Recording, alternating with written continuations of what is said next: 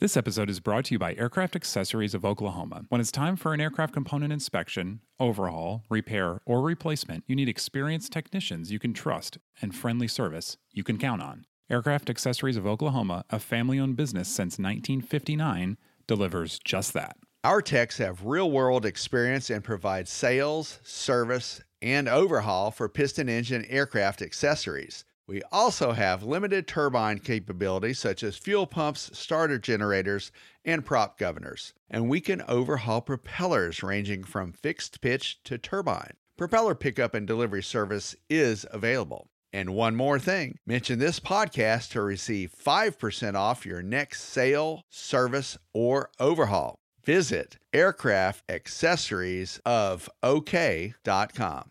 This podcast is sponsored by Genesys Aerosystems, a Moog company and leading provider of autopilots for rotor and fixed wing aircraft. The Genesys S-TEC 5000 is the latest digital autopilot, providing increased safety plus decreased pilot workload. It's being certified for Part 23 and Part 25 retrofit aircraft, such as high performance turboprop and turbine jet aircraft. To learn more about the S-TEC 5000, visit genesis-aerosystems.com. This week on Hangar Talk, high flying air show pilot Rob Holland makes a save. And the E aircraft makes its USA debut. Also, AOPA honors actor and pilot Harrison Ford. Find out what's new and affordable from the AEA Electronics Show. All right, Dave, you ready to do some Hangar Talk? Let's do some Hangar Talk, Ian. From AOPA, your freedom to fly. This is Hangar Talk. 1056, turn right heading 130, contact final 132.4. Turn right, contact With your hosts, Ian Twombly and David Tulis. This is Hangar Talk. Welcome to Hangar Talk, everybody. I'm Ian Twombly. And I'm David Tulis. And uh, David, we got a, a really good guest this week uh, for a great uh, promo for what's going on at AOPA, and that's Crista Worthy talking about um, Travel Pilot. Yeah, Travel Pilot is going to be a new uh, bi-weekly destination guide, a bi-weekly newsletter for us, and we're going to help people figure out where to fly, how to fly, and how to do it fun and with uh, with all the cool places to go. Awesome. All right, now, so most folks uh, who are used to listening to us know that your voice sounds a little bit different. So tell us where you are today. So I'm coming at you today via Skype, Ian, from the Masters tournament in Augusta, Georgia. And you know, the local airports here are going to be super busy a little bit later in the week when uh, pilots and golfers fly in for the Masters tournament. Okay. Um, so are you on the leaderboard yet? Is that are you playing? Is that what's going on? No, no, I'm not on the leaderboard. I'm looking at a lot of pixels of uh, of golfers. Let's put it that way. Can't release much more information, but uh, All let right. me just tell you, there's a lot of digital pixels floating in front of my head. All right. All right. So we don't have to worry about you leaving to become a pro, I guess. Not yet. Okay. All right. So let's get into the news. Um, every once in a while, you hear these airshow pilots. You know, usually you think about the risk of them flying during the performances, but occasionally it's like during practice or when they're going somewhere, they'll have a problem. This has happened to Sean Tucker. And now, uh, back on March 25th, happened to Rob Holland. This is uh, quite the story. Yeah, you know, he was uh, coming back from a from an event in Texas. And uh, Ian, have you ever been flying when all of a sudden your engine kind of quits running? Thankfully, knock on wait, knock on wood. No, I have not. Yeah. I've been in Rob's shoes before, but all of a sudden, uh, oil filled the screen, uh, you know, the canopy of his aircraft, and he really couldn't see where to go. So he he did the next best thing, man. He he knew where he was, and he navigated uh, to a nearby field. Do you remember what happened after that? Yeah, it's incredible. I mean, it turns out that it wasn't even clear. Um, so he's flying VFR, but it's not totally clear. So he's got some scud he's got to come down through. Right. And so, you know, not only do you have oil all over the windshield, but you got to, you know, descend through a little bit of clouds and just kind of hope that the airport is down there, what he found on his EFIS. Um, really incredible. So he, ma- amazingly, he made this landing. It was a, it was a closed airport. Uh, he made this emergency landing safely, Uh huh. but he had a tailwind, and uh, unfortunately, the airplane didn't fare so well. Well, now he something I, I like. I would like to say this: uh, uh, Rob Holland and David Tulis both had very successful emergency landings. and, and, and in Rob's case, he hit some kind of debris on this runway that was left over from uh, from the hurricane, from Hurricane Harvey last year. Mhm. And in Dave T's case, well, I contacted a pickup truck upon rollout. That's what I like to tell right. people. Yeah. But let me tell you what, when you're in emergent in an emergency situation and you've got to go to your training, you've got to remember the basics, emergency basics, and and it sounded like he did exactly just that in Texas. Yeah, it is amazing. He um turns out he was complete. We should have started with this. Completely unhurt. The airplane, it appears, is totaled uh, because of that debris on the runway. But uh, all in all, I think when you you know what they say, any landing you can walk away from. So uh, I'm sure he's sad for the loss of the airplane, but um, hey, success in the end of the day, right? That's true. That's true. And he was in the, the MXS uh, RH airplane. And and you know what? I'm just reading the story, uh, going back and refreshing my memory. And you know, he was going to Shreveport, Louisiana, and that's where I was going when I had my engine out too. So my Uh, Moody. So I that- don't know. I need to call Rob up and chat with him about that. Yeah, that's some voodoo going on there. Maybe uh, maybe people should avoid that area. Yeah. All right, so I want to move on to some new tech. We've talked a, a few times uh, recently about electric propulsion. I think you and I are both really excited about that, and uh, we continue to see strides in it. But Siemens, which uh, put an electric motor in an extra 330, has now debuted that in the United States. So yeah, Ian, the, this is the cool thing. Uh, Siemens is a real big firm. They have projects in all kinds of things: agriculture, food, healthcare, smartphone tech, and they are really uh, gung ho for um, electric propulsion for aircraft. Mhm. The key takeaway.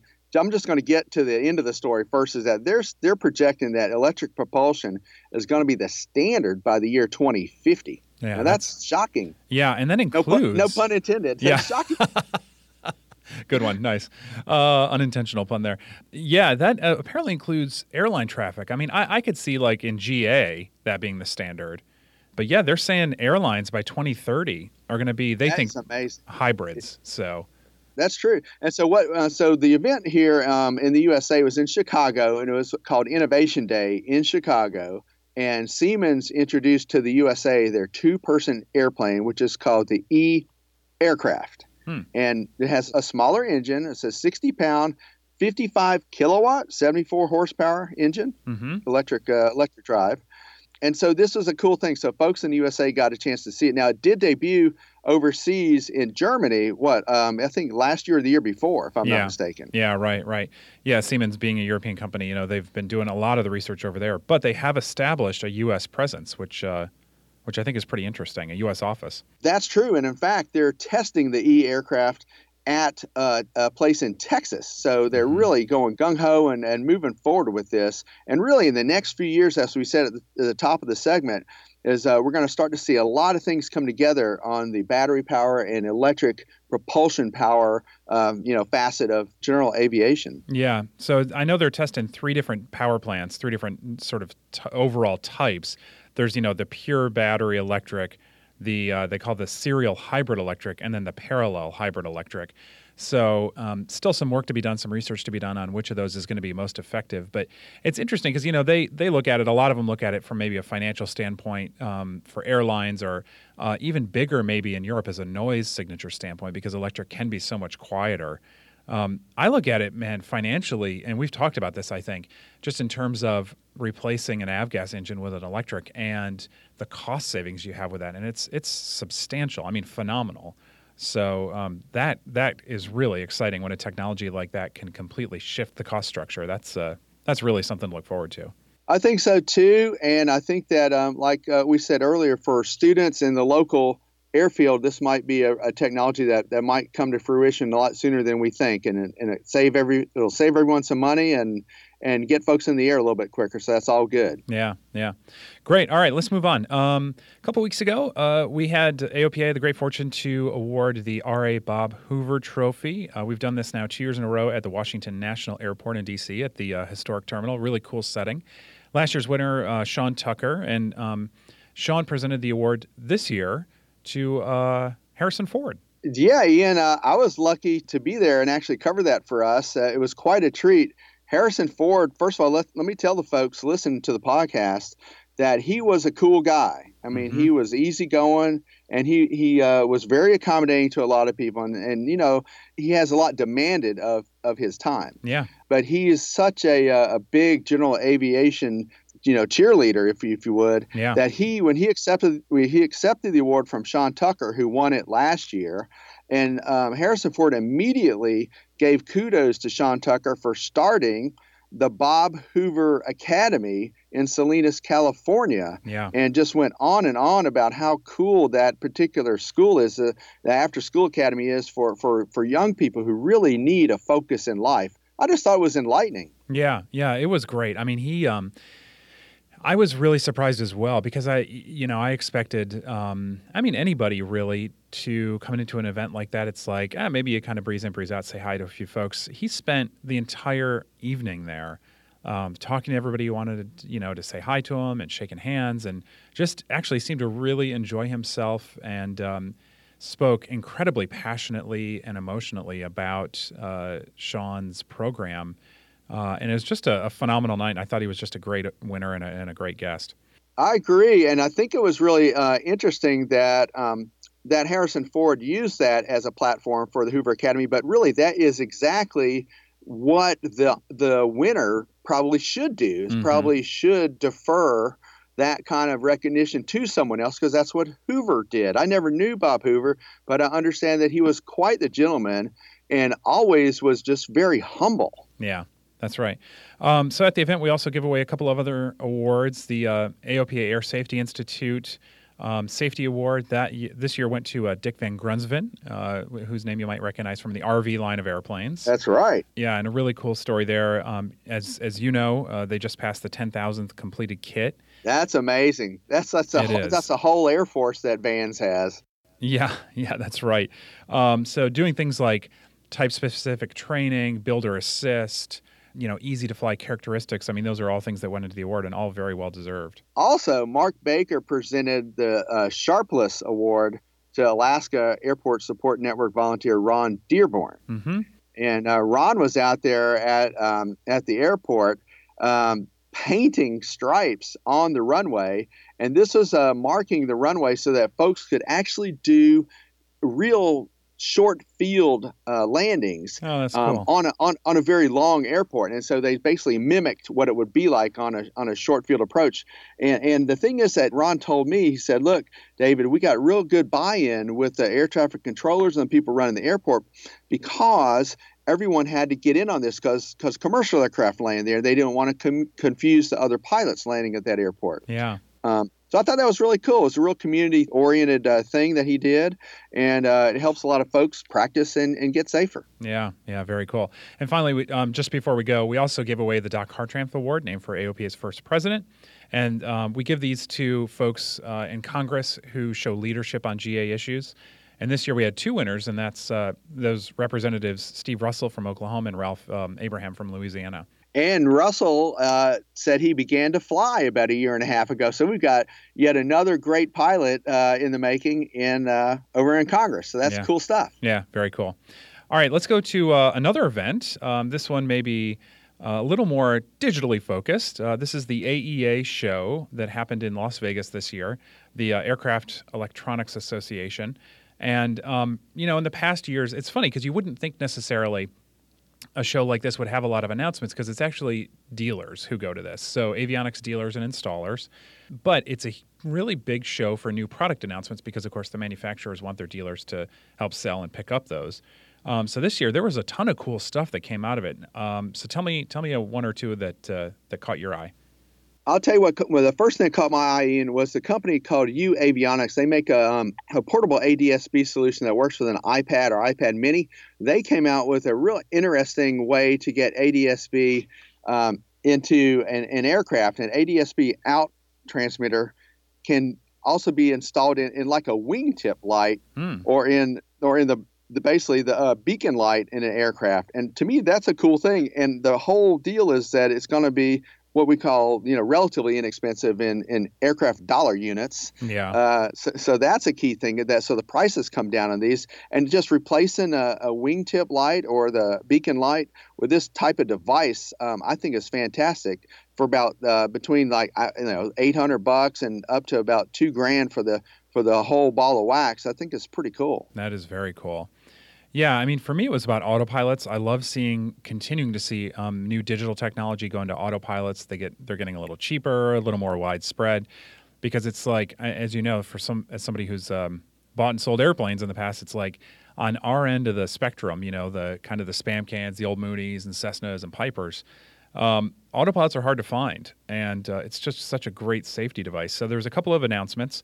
Um, one is the Genesys Aerosystems these are the folks now who make S-TEC. They have a new next generation autopilot. It's called the uh, 3100, Uh-huh. and it's going to be all digital. Uh, so that's very cool and aimed at the, you know, everything from the let's call it the 182 up through kind of the twin Cessnas uh, and twin Pipers. Now these are top end certified autopilots, so you're talking you know the twenty thousand dollar range. But Right. for anybody who's flown those uh, you know new digital autopilots, the the technology and the capability is just so far beyond kind of the older stuff. So that was very cool. That is. Yeah. Also, um, Bendix King, believe it or not, came out with uh, what they say is a replacement for the old KFC line. The Oh wow, They're, those are in a lot of aircraft. yeah, yeah. So the KFC 230, they're calling this one, and it can be upgraded. So you can upgrade an old KFC uh, 150, and uh, it costs about 10 10,000 bucks to do that, which is uh, pretty neat. That is neat. And I tell you, another one that caught my eye were the folks at Aspen, because they, Yeah. you know, they were one of the first few people out the door with really cool replaceable uh, panels for aircraft. Mhm. And so their Evolution E5 series um, is is something new that they're that they're uh, promoting now, and they have an autopilot that will well other autopilots will work with that, including the TruTrak Vizion. Hmm. So that's kind of neat stuff. That is very cool. And that TruTrak, of course, being one of the ones that's uh, non uh, TSO'd or PMA certified, which gives makes it a little cheaper. Yeah, so it opens the door to a lot of a lot of general aviation aircraft owners to upgrade their panels with some uh, technology that can make flying safer. Yeah, very cool. All right, hey, so you've got a new autopilot. You got to go somewhere now, right? You got to use it. Uh huh. the question is, where are you going to go? Uh, where are you going to vacation? Where are you going to find that great airport, that great hundred dollar hamburger? And um, AOPA wants to help, and uh, we've got a new publication to do it. That's right. We have a travel pilot, which it, which comes out every two weeks uh, via newsletter. So I want to encourage everyone who's an AOPA member to go ahead and subscribe to the new biweekly AOPA travel pilot publication. And you know, it's going to um, give folks ideas and motivation to go places. But the cool thing are, is going to be the how tos and what not to do and the travel discounts that we could use. And who, who wouldn't want to save money with travel discounts? Yeah, seriously, absolutely. And so that travel pilot is part of a larger series of things that we're doing at AOPA, um, including a new tool online. So if you go to aopa.org and look at the top for travel, you'll see it's um, really neat. The idea is, you know, there's uh, well Orbitz and TripAdvisor and all these other places, but of course they they're meant to serve places that you're already going. So it's like you know that uh, you want to go to the beach, and so you decide to go to Florida, and now you're looking for a hotel in Florida. And this flips it around a little bit. Um, this new tool that we've developed, it's the idea is you're like, hey, I want to go fly somewhere this weekend. I like to fish. Where can I go? Yeah, where can I go? I want to do this. I want to fish. I want to, or I want to take my family. Or hey, I want to do roller coasters. Yep. So the idea is you go in there, search it out, and uh, you start getting recommendations. And um, part of what is going to be contained in those recommendations are uh, stories, stories generated that will be on Travel Pilot, but then um, also that uh, that come through ePilot and uh, generated by Crista Worthy. That's right. Crista's a, a great writer and also airplane pilot, and also she travels with her family, so she's going to have some great tips and good resources for everyone to use. And she's going to start it off by telling us a little bit more about it as we kick off Travel Pilot.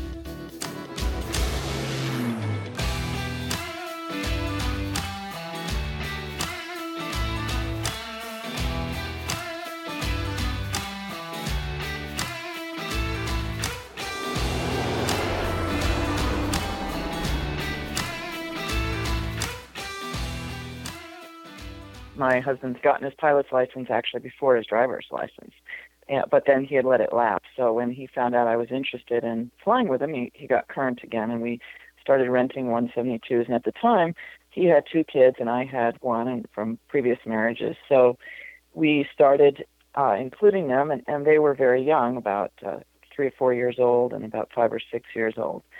And that was, we had a kind of unique situation because we had the kids half the time, and we weren't really working. My husband was getting royalties from some things that he had invented, so we were very fortunate to have a lot of free time. So when the kids were not with us, we would travel without them, and then the other half of the time when they were with us, we would, you know, usual be at home and take them to school and whatnot. And then on the weekends or during vacations, we would fly with the kids. Oh, cool. So we got in a lot of traveling over almost a 20 year period. And we kind of graduated from the 172s to joining a flying club with the 182. And I re- recall we took a trip from Santa Monica to Las Vegas and then Zion and stopped in Bryce Canyon for a day and Lake Powell rented a powerboat and Arches National Park and from there down to Flagstaff and some of the parks down there and then back. And that's the kind of thing that if you were to do it in a car, the distances are so large that it would take you maybe at least a week or two. And the kids would be very bored. But Yeah. with the aircraft, of course, it was easy with fairly short hops. I, I didn't have my pilot certificate at that time, and we had a near miss on the way from Arches to Flagstaff. I was at I think 10,500. I used to fly a lot from the right seat, and I was always trying to learn everything there was, and everything was sort of hazy and over the desert, you know, droning on in August, and all of a sudden, this beige King Air appeared in the windscreen directly in front of us, and I remember turning to the right, and he unfortunately turned to the left. So at that point, this all happened in a flash, and I just basically stomped the left rudder and aileron, and we flashed by each other. I remember there were two professional pilots with their stripes, and I could literally see the whites of their eyes. So that was the last time that I flew without VFR flight following, or at least requesting it. Yeah. and then also realized how you have to be careful if you're going directly north or south. Uh, if you you might be at the right altitude, but somebody else maybe their DG is slightly off, and they might be at the same altitude. So uh, even though we were out in the middle of nowhere, there there we were. Yeah, that's a But good from point. there, we bought a 210, and we got the 210 so that all three kids could be in the plane at once. And our first trip was from L.A. to Northern California to get a new panel put in at the beautiful Rosewood, and then we flew to Ogden, Utah, and across Nebraska. I wanted to stand in a cornfield, so we landed in McCook, got out because I saw there were cornfields next to the airport. Walked into the cornfield. That was really kind of cool. Borrowed the courtesy mm-hmm. car. Went to Indianapolis and Baltimore and Washington D.C. down to Charlotte and then uh, down to Disney World, which was also another great thing with GA because Hurricane Danny was just clearing out. It had been sort of stuck over Florida for quite a while and people had bailed out of their vacations, but we could see that it was cleared out. So we got there and Disney World was almost empty and had a couple of really fun days there and Oh, cool. visited family in Alabama, New Orleans, to New Mexico, and all the way back. So pretty much flew a giant circle around the continental U.S. and the plane just was great because it's fast and it, it could carry such a huge load and uh, very stable aircraft, and so we just loved it. That's great. And so, um, so is that sort of what prompted you to think more about flying by airplane, travel by airplane, and and uh, all the great places you could go, or was it kind of a job that got you into that, or where did you start to specialize in this a little bit?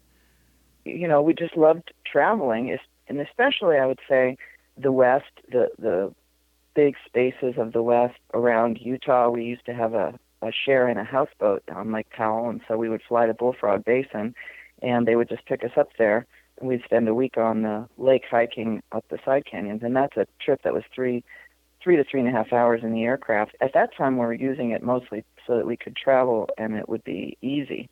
And I would say that we we also flew to Calgary, and that was one of the most beautiful trips I've ever taken. The, the Canadian Rockies and all the beautiful turquoise lakes. We we did that by driving, all the wildlife and hiking. But then we overflew everything when we had finished our trip, so we were able to see it all from the air.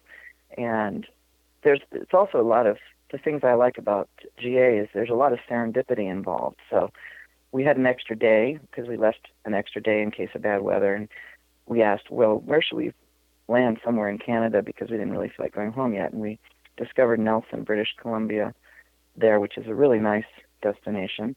And then on our way home, we hit some thunderstorms and decided to land and spend an extra day rather than fight fight that. And uh, we we landed at this Fall River Mills, and there was no one there.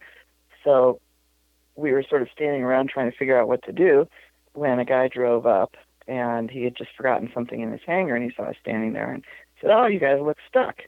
So he threw us the keys to his other car that was sitting in the hangar and said, "Ah, just take my car and and uh, there's a hotel down the road and you can stay there overnight and then when you get back tomorrow just just uh, slip the keys back underneath my hangar door." So, and it was a brand new Cadillac.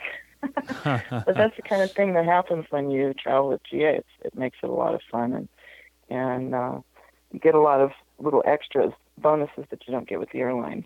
A lot of people these days they keep track of the number of states they've flown in. Did you guys do that at the time? I think I have flown to 31 states and visited 44. Oh wow! And so it's, it's quite a few. Yeah. So what's been left unturned so far? Where do you still want to go?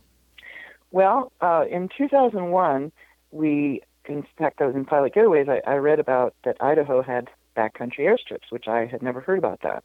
And so I purchased uh, Galen Hanselman's Fly Idaho book and just couldn't believe all these places, about a hundred different places to go in Idaho. So I said, oh, we, we've got to do this. So we did started doing that, and then that's kind of part of why we ended up moving here to Idaho. However, after we moved up here, we sold our plane to start a new business. So we currently do not have a plane, although we have a lot of friends up here with planes with Idaho Aviation Association. and uh, that's how I'm involved with helping to publicize the airstrips that are up here, and the IAA works to keep them open and, and safe and all of that. I'd, I'd say that as far as my flying goals, probably mostly exploring some more of Idaho strips. We'd like to get a, a 182. We don't need the space. And the 210 gear is a little fragile for some of the backcountry strips, I think. Yeah. But we're also looking now at doing some more international travel. My husband's going to start doing some business in South and Central America. So I think I'd like to visit uh, Patagonia and so forth. And I know you can technically fly down there, GA, but it might be easier to take the airlines for that. But I'm really, what I've been enjoying now is doing the stories for AOPA is kind of, I get to relive my vacations, and that's really enjoyable. Go through pictures. A lot of the time, my photos were on film, so I, I use other photos, but still going through the memories and, and so forth, it makes it a lot of fun. And then I also uh, learn a lot of, of new things. So new things at places that I'd like to go, and also just more facts about where I was, things that I missed. And I, oh, I got to go back and see that. Hmm. You know. Yeah, absolutely. So, um, tell me about some of your favorites. I mean, if somebody especially i think it's hard for new pilots uh, especially you know they they spend all their time around the local airport maybe just doing their cross countries and they don't have a good sense for what's out there or maybe even how to get to it so for those folks it's like what are what are some places you feel like you've you've just got to see you just have to visit you know it, it depends on what kind of terrain you like but of course i'm just really partial to what's called the colorado plateau which is southwestern colorado and and portions of New Mexico and especially Utah and then northern Arizona. First of all, for, for flight seeing, it's incredible. Flying over the Grand Canyon, which you can do that legally in, in certain corridors, that's really an unforgettable experience. And then Monument Mount Valley, you can fly around those buttes, which are incredible to see. And then the whole area of Canyonlands National Park and the Colorado River all the geological formations that are there. And there are a lot of backcountry airstrips in, in Utah too. And you can get information about those from some of, in fact, it's the same author, uh, Galen Hanselman, did a story, did a book called Fly Utah. And you can explore. There are places where you can see ancient rock art and, and Indian ruins, and you can go rafting on the Colorado River. Th- these are really wonderful experiences. So I really love the Colorado Plateau, and then I also really love the Idaho backcountry. But in addition to that, other mountain ranges like the Teton Mountains uh, on both sides. There's there's so many interesting places to see on the Idaho side, and it's a little less expensive than the Wyoming side. So I, I love that. And I'm just working right now, almost finished up on a story about Snohomish County, which is north of Seattle, and Paine Field, which is about 20 miles uh, north of SeaTac. And there's so much aviation going on at that airport. You can take a tour of the Boeing factory, and then there's three other facilities there where they have some of the most incredible collections of warbirds that I've ever seen. And what's really interesting about those places is that you can talk to some of the volunteers who are working on restoring the planes. And the last time I was at at one of them, it was in Arlington. It's now moved to Paine Field. Uh, and a, a World War II veteran gave us a tour of the facility, and he was really knowledgeable. But he was also awarded the Silver Star for valor during World War II. And just speaking with this guy was, uh, you know, really added to the experience. I'll, I'll really never forget that. Yeah. And there's also a, um, a little tiny place near Tombstone, Arizona, called Benson, where there's a cavern, a, a living cavern there that was discovered actually not very long ago, and you can just land there. And the fellow at the FBO has a really wonderful uh, 50s vintage courtesy car and go see the caverns and um, then continue on with your trip if you're going, you know, somewhere around southern Arizona. That's where that is. And so, what about east? I mean, it's uh, you said that your um, a lot of your flying was out west, but you you guys have made some treks through the east. And so, what about like east of the Mississippi? Oh yes, yes, we did. Uh, my husband's family is comes from Alabama, so we used to fly out there uh, frequently to go and visit them. So of course, Florida, I really like Everglades City because it's just this wonderful little airport, and you can rent a kayak and, and just go kayaking in the in the Everglades and go camping there. Uh, it's beautiful, and I also like Alexandria. I just did a story on Alexandria. We went to D.C. many years ago and rented a car.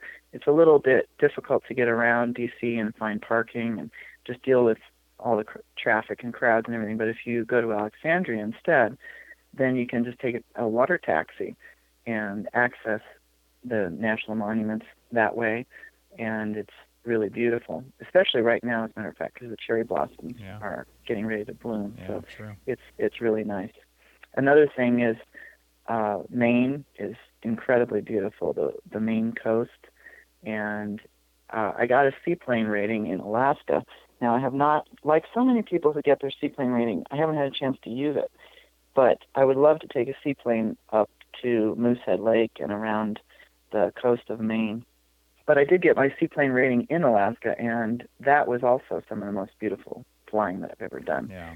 because uh, it was we were in a Super Cub, so you can see the same out of both sides, and it was also a mountain flying course because we would fly in and out of all these little uh, canyons, and each one the winds were different. Each one had a different lake, different color in the lake, and and it was incredibly beautiful. So, a favorite? Um, do you have a favorite airport from all these travels? Um, and anyone in particular that you can remember? Well, uh, Nelson, British Columbia was is a is a beautiful airport. It's this is uh, not far north of Spokane, and we actually there was a forest fire, so it as we were flying against the sun, it was difficult to see. We had to kind of spiral down, but it, the airport is there right along the beautiful river, and it, it's very picturesque. That's that's a favorite. Uh, Telluride is a beautiful airport also in the Rockies. And so, uh, you've done some international flying. I, I think some folks are they're a little intimidated by it. Mhm. Um, you know, there's always a little bit of paperwork to do and um, some phone calls to make and that sort of thing. What do you say to folks? I mean, other than obviously just go do it and it's worth it. You know, if you lived in uh, I don't know in the Pacific Northwest, like would you jump over for the day, or it's like, I really you should stay for a few days to make it worth it, or um, what, what do you think? You can jump over for the day. Uh, yes, we, we visited Victoria, British Columbia from Seattle area and flew into Vancouver and then over to Victoria. And that was very easy going back and forth. Hmm. And then uh, another time we did that with our kids. Uh, and, and another time, like I said, we went to Calgary and, and another time to Nelson. The, time back then we were based in Los Angeles, so the one thing I would recommend if you're coming from farther away is plan on arriving short of the border and then spend the night close to the border because that way you'll get up in the morning, you'll be fresh, you won't be tired, and when you give customs your ETA, you can be very accurate. Of course, if you tell them that you're going to be there at such and such a time and you're coming from far away, you know, the winds could be different or you could get delayed for some other reason. So that just takes a lot of the stress off. Hmm. And we have always found the Canadians to be incredibly friendly with customs. Uh, you just tell them when you're going to be there, and they they just come out and say hello, and then they they move you on. One time, the tower just told us to that that was it. You stay in your plane, and then and they said, okay, you're good, and we just got out. When we came back on the U.S. side, I remember one time we had our kids with us, and the customs officials had that we, once again you sit in your plane, and then they have you come out. They immediately separated the kids from us, Oh wow. and the the kids were about 30, 30 feet away, and they were questioning them. And that was fine, and they they asked us a few questions, and then when they then they left. So when we came they came back, we asked, so what did they ask you? And one of our kids said they wanted to know where Dad hid the Cuban cigars. And so I said, I said, well, what did you tell him? He said, oh, he smoked them all. Of course, we don't smoke anyway, so we didn't have any cigars. But I thought that was pretty funny. So uh, I suppose that would be one thing to prepare for. You know, your your kids, your, your kids are going to tell where the stuff is, but yeah. but really, I mean, they were very nice. Uh, so we've never had any problems whatsoever with with customs. Yeah, that's funny. Uh, We um we flew back from Cuba a couple of years ago, and I we cleared in Key West, and what you would think would be lots of conversations about cigars and other kind of stuff was actually one of the nicest crossings I've ever had. It was uh, they were very pleasant and professional and Uh-huh. fast and everything else. So it, I feel like you never know what you're going to get with customs. It's always a bit of a bit of a roll of the dice. Right. Now, tell us a little about the stories. You've been doing um, regular travel pieces, and you mentioned them uh, today a couple of times uh, for the website. So tell me, um, tell me kind of what you're doing and, and what the plans are for you. Well, uh, basically, I sat down and I have a list. I must have about 500 places that I wanted to write about, literally. And so at two or three a week, it's going to take a while. But it's just, I can't explain it, but I, I have so much fun telling people about things to do. And I have a love of looking at maps and sectionals. And the more I look at them, the more I think, oh, how about this one? And what is, what have they got there? And and I start researching it, and then I find out this and that. So basically, I I want people to think of their airplane as a magic carpet to take them somewhere. There there are a lot of times I I have talked with people who are married, for example, and maybe the spouse resents the aircraft because airplanes are not cheap, although they don't necessarily have to cost as much as some people think.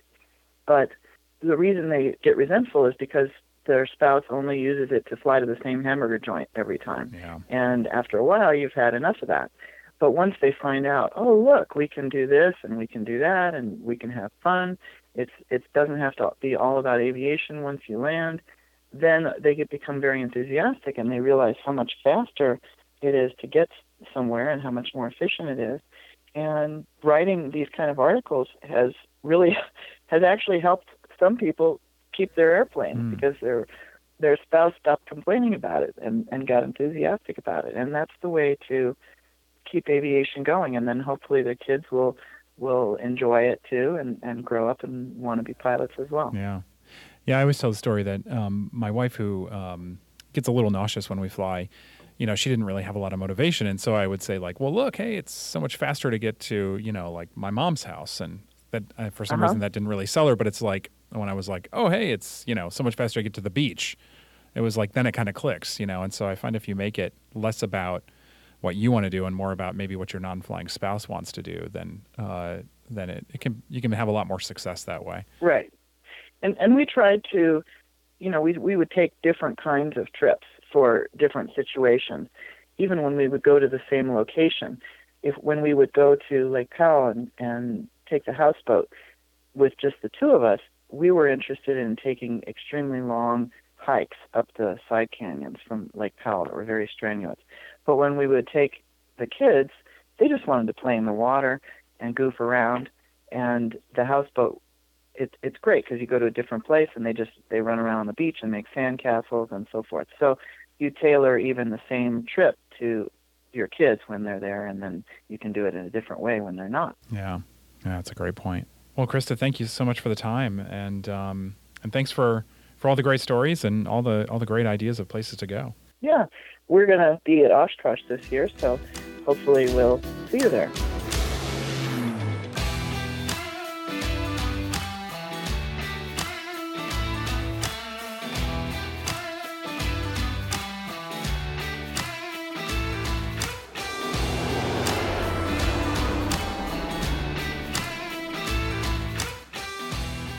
David, um, she's obviously Crista. She's been everywhere. Uh, you know, it's like the old song. She's been everywhere, man. But um, you know, we were talking about favorite airports. Tell me, tell me one of yours. You know what? Just recently, Ian, uh, I have a new favorite. It's uh, in Columbia, South Carolina. It used to be called the Downtown Airport, um, uh, Owens Field, but it is the home of a Curtiss Wright hangar that was totally rebuilt uh, just recently. And there's an awesome, cool brew pub there called Hunter and Gatherer. So that's my new airport, but you got to be up on your crosswind techniques if you're going to land there. Oh man, that's uh, I think yours beats mine. Uh, mine, uh, one of my favorites has always been uh, um, ever since I, I learned to fly in Florida. We used to hop over to Cedar Key. Oh man, yeah, yeah, which short little strip there off the coast. That was like less than an hour from Gainesville, where I was at the time, and I just love to take folks there. It was a challenging little strip, and I love that you call in on the Unicom, and uh, the lady in the taxi would answer and ask you if you wanted a ride. And I just thought it was really uh, kind of a neat down home place. So very cool. That that's a good one. I'll, I'll throw one more at you before we go. Um, yeah. Apalachicola Airport is really cool. I used to have some property down in Carrabelle, Florida, um, which is not too far from where you're mentioning at Cedar Key. But Apalachicola Airport, which is a nice, which is a nice big place, is not too far from the city, and there's just a lot of neat stuff to do there. Especially if you like to fish or do some family stuff and just kind of laid back, you know, get laid back and take it easy. Awesome. All right, cool. Well, hey, I think that's all the time we have for this week. I'm Ian Twombly. Our editor is Austin Hanson. And I'm David too. Let's Listen, you could uh, find us at aopa.org slash hangar talk or on iTunes and also on the Sporty's Takeoff app. All right, David, thanks. We'll see you next time. See you next time, Ian. Hangar Talk from AOPA, your freedom to fly.